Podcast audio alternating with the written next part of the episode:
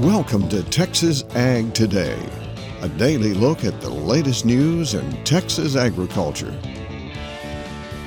Texas Ag Today is produced by the Texas Farm Bureau Radio Network, with the largest farm news team in the Lone Star State. Now here's the host of Texas Ag Today, Jessica Domel.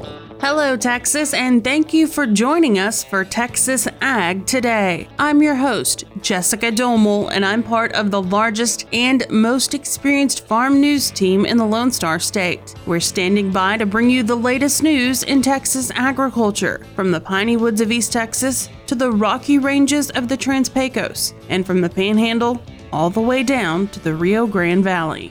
Texas High Plains feed yards are still having a hard time achieving profitability, but there is some reason for optimism. I'm James Hunt, and I'll have that story on Texas Ag Today. West Texas cotton in the Concho Valley is in various growth stages as farmers have optimism for this year's crop. I'm Tom Nicoletti, and I'll have that story on Texas Ag Today. The heavy rains that fell across the coastal bend last week were not good for sorghum farmers. This is Harvey Buehring reporting from the Corpus Christi area. We'll have those stories, news from Washington, Texas wildlife news, and a complete look at the markets coming up. First up, we have an update from Northeast Texas. Wet weather over the past few months has helped hay producers in that area. It's also kept some of them out of the fields on occasion. Jessica Humphrey, Lamar County Extension Agent, says they've got a great hay crop this year. People are not going to have a shortage, or they shouldn't, if they've managed their hay meadows properly. I know ryegrass is a very common first hay cutting for our area just because we have a very good stand of it. And we have some producers that do silage, bale haylage and silage and stuff like that. But they try to get that first cutting be mainly ryegrass. And I know several people didn't get their ryegrass cutting just because it was so wet. They couldn't cut it down and bale it in time before the seed died and it wasn't any good anymore. After that, the grass is growing like crazy in Lamar County. So it's doing really well. Custom hay balers and farmers have been hard at work over the past month, cutting and baling hay to keep up. Armyworms have been spotted in the area, threatening the Bermuda grass and other quality hay. They go in and they eat the leaf of the plant. And so they are basically eating what you're wanting to cut down and bale up. So when an armyworm comes, a big bunch of armyworms come through and they hit your Bermuda grass hay meadow, you'll have just a bunch of brown stems everywhere. There won't be a green leaf left. If you have a big enough armyworm infestation come through and hit you hard, then yes, it'll take out your entire hay meadow if you don't catch them in time. Again, that was Jessica Humphrey, Lamar County Extension Agent. Feed yards in the Texas Panhandle are still struggling due to higher feed costs. James Hunt has an update for us from Amarillo. Ross Wilson, the president and CEO of TCFA, the Texas Cattle Feeders Association, says feed yards continue to have a hard time making money on fed cattle sales. Losses are in the ballpark, and the averages are dangerous, as you know, but in the ballpark of $100 a head loss today. There's been some recovery in fed cattle prices over the course of the last few weeks, so we've traded some cattle recently in the $1.20, $1.21 range, but given the significant increase in corn prices and other factors, we're still in the red. While there are other factors involved, as Wilson said, there's no question the sudden escalation of feed cost is where the big jolt has come from. If you look back over a year, January of 2021 to June of 2021, we've seen corn prices go up roughly 25%. If you go back a year, June of 2020 and June of 2021, corn prices are up nearly 90%. Things may be getting a little brighter, however. What happens with the weather and grain exports could send things back the other way, but cattle feeders have gotten some encouragement from a recent softening of corn prices. And Wilson says another helpful dynamic is the tightening of cattle supplies. Now, what I don't have a good feel of today is, how has the drought shifted some of these placements and what that situation is. But I think people going into the fall and winter 2021 and 2022 are optimistic on prices. I think the futures market is projecting that somewhat as well. More discussion of feed yard economics in tomorrow's report. I'm James Hunt on the Texas Farm Bureau Radio Network. Well, we've had reports today from Northeast Texas and from the Panhandle. Let's head on over to the Concho Valley and see how their cotton is doing this time of year. Tom Nicoletti joins us with more. My guest today from San Angelo is Gerald Holland. He is a field sales representative with Bayer Crop Science, and Gerald, cotton farmers in that region of the state started planting their cotton in mid-May.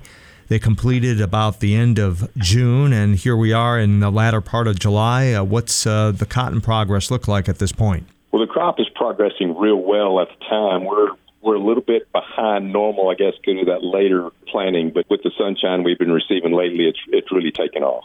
Now, the Texas Drought Monitor has certainly been kind to farmers across Texas, and including your region in the Concho Valley, as you folks have received ample rainfall to get that crop off to a good start.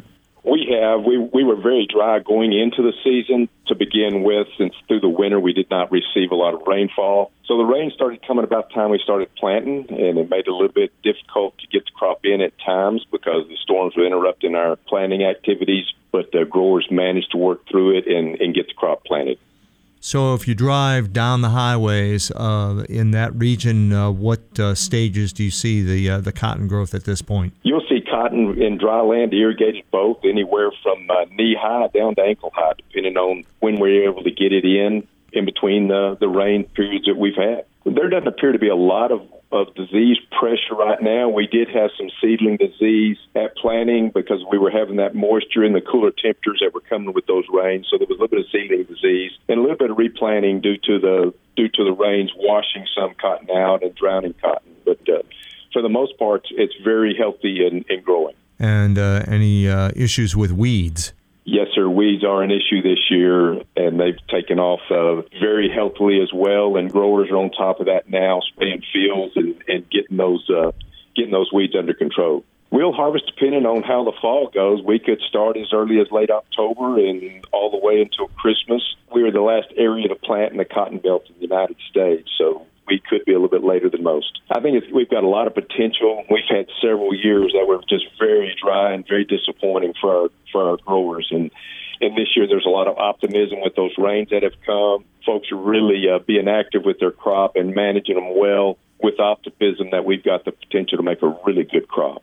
That is Gerald Holland. He is a field sales representative with Bayer Crop Science from San Angelo. I'm Tom Nicoletti with the Texas Farm Bureau Radio Network. Thank you, Tom. Now let's head from San Angelo on down to the coastal bend of Texas. Harvey Buehring joins us with more.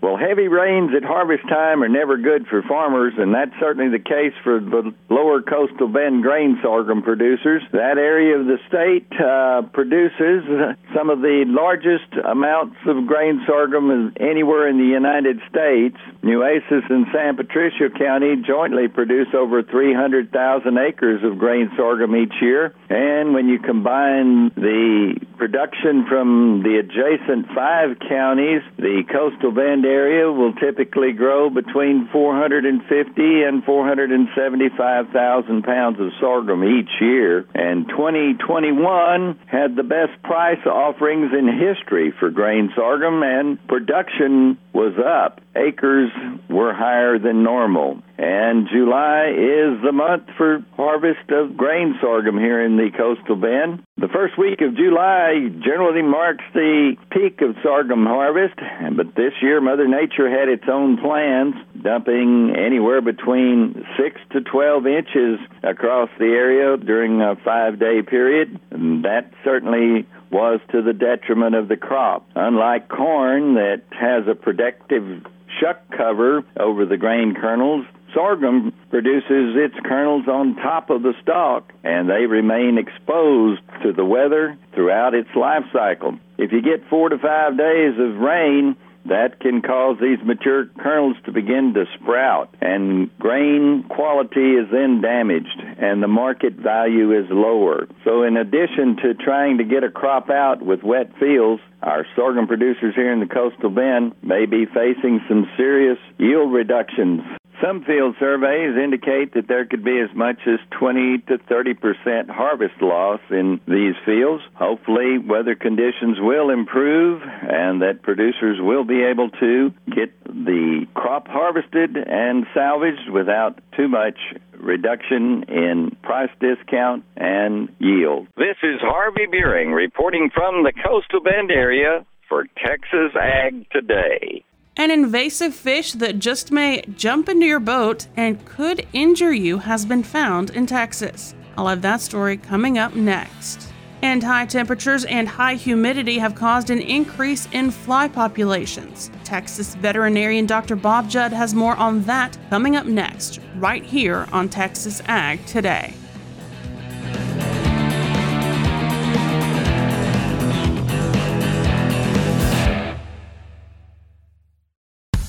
Texas Farm Bureau Insurance has protected fellow Texans with auto, home, health, and life insurance since 1952. With more than 260,000 square miles of land and 27 million people, that's a lot to cover. Whether you're wrangling cattle or wrangling kids, we're proud to protect Texans in all Texan ways of life. Visit Texas Farm Bureau Insurance today at tfbinsurance.com to get insurance for Texans by Texans. Coverage and discounts are subject to qualifications and policy terms and may vary by situation. We're keeping you informed on everything happening in Texas agriculture on Texas Ag Today.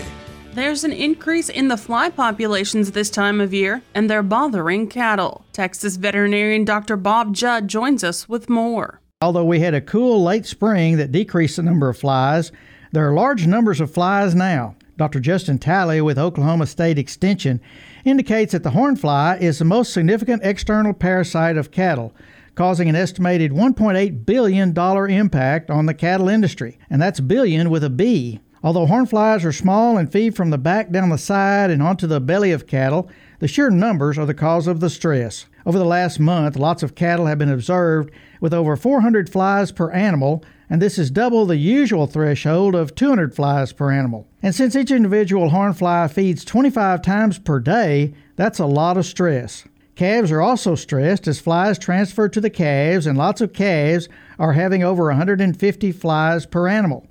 This number of flies impacts weaning weight due to decreased milk production and decreased nursing. Stable flies are mostly a problem March to May, but this year, due to the cooler temperatures earlier in the year, stable flies are still present. Stable flies feed on the front legs and belly of the animals, and their bite is painful. Stable flies usually breed in old hay feeding areas, and cattle should not have more than 10 stable flies on their front legs. Treatment of stable flies involves cleaning up the hay feeding areas and spraying the legs, brisket, and belly of the animal with diesel oil as the carrier. Hornflies are usually controlled with pour-on products, but fly ear tags can also be effective. Feed through insect growth regulators are also helpful, as are oilers, with a system to force the cattle through the area. I'm Dr. Bob Judd on the Texas Farm Bureau Radio Network. Thank you, Dr. Judd. We are certainly seeing more flies this time of year. And it's not often that I string these words together, but today's wildlife show focuses on an invasive jumping fish. It is called a silver carp. They can jump up to 10 feet out of the water and potentially injure boaters, and they've been found in Texas for the first time ever. According to the Texas Parks and Wildlife Department, a silver carp was spotted by a bow angler in Choctaw Creek in late June.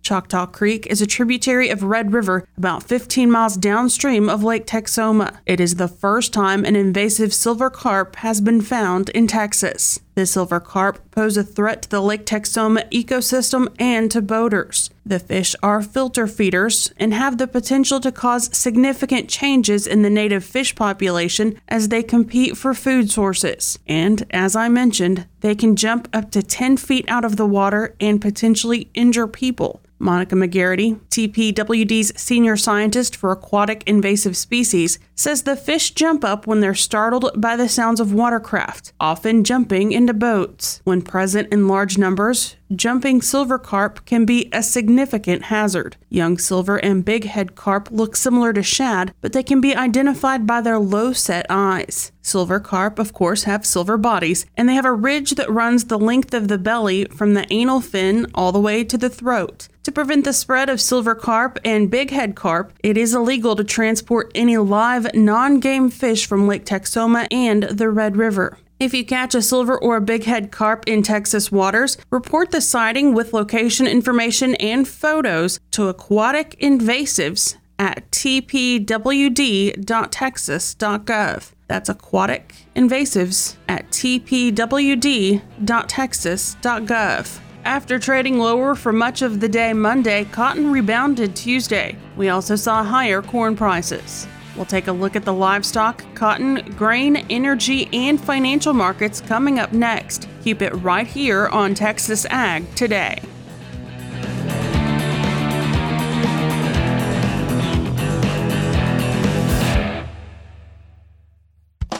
Healthy soil is essential to ensure food security and produce more food with less land.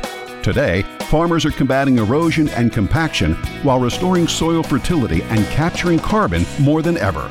Learn how at the virtual Soil and Water Conservation Society Conference, July 26th through 28th, by visiting swcs.org.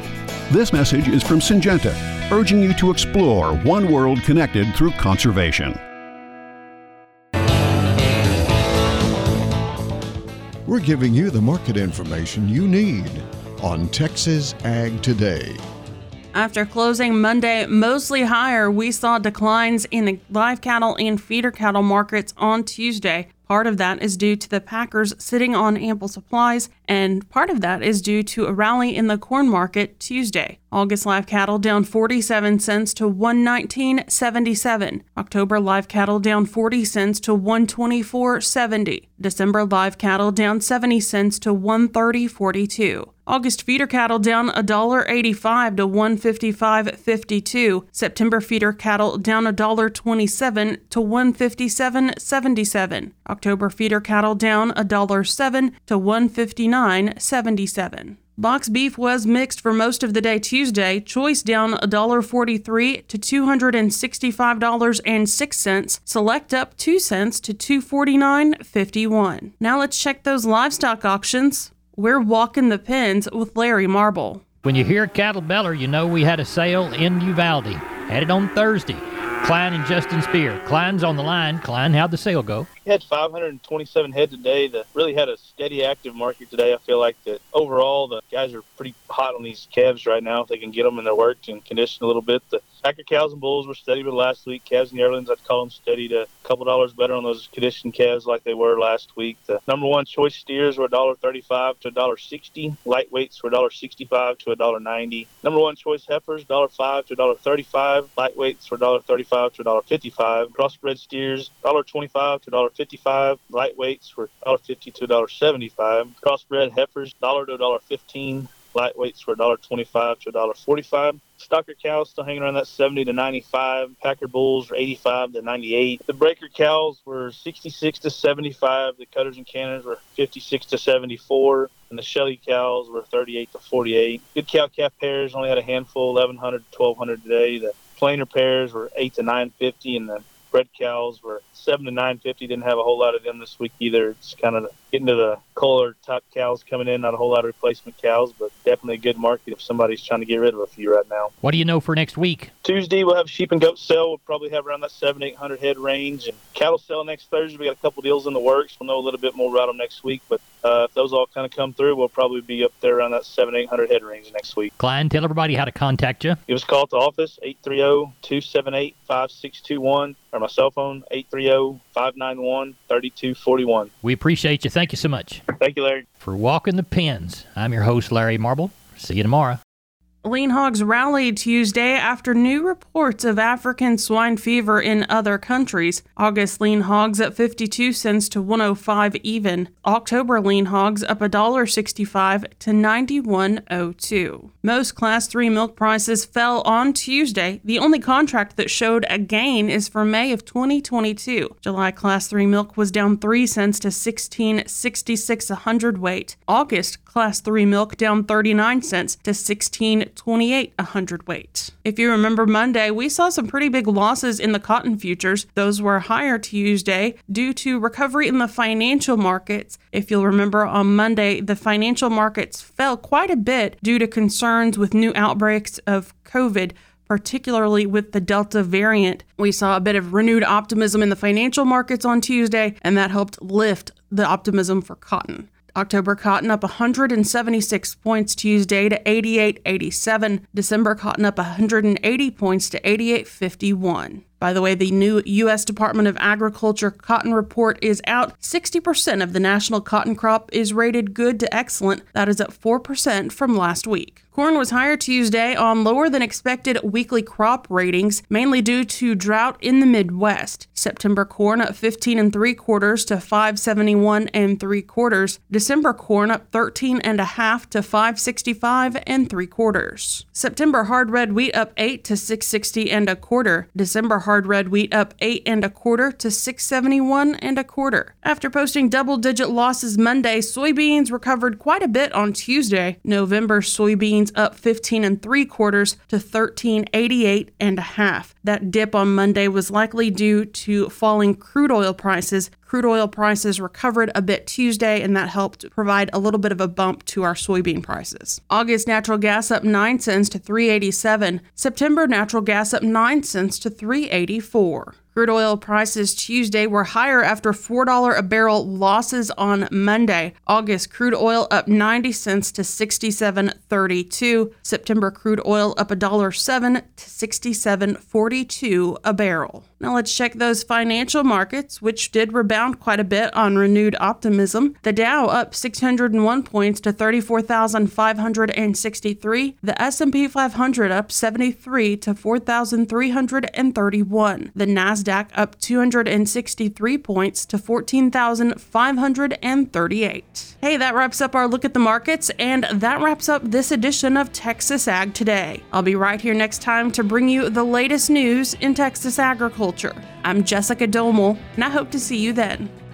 Thanks for listening to Texas Ag Today. Be sure to subscribe to our podcast on Apple Podcasts, Google Podcasts, or Spotify. For more Texas Ag news and information, check out our website at texasfarmbureau.org or tfbradio.com. Texas Ag Today is a production of the Texas Farm Bureau Radio Network.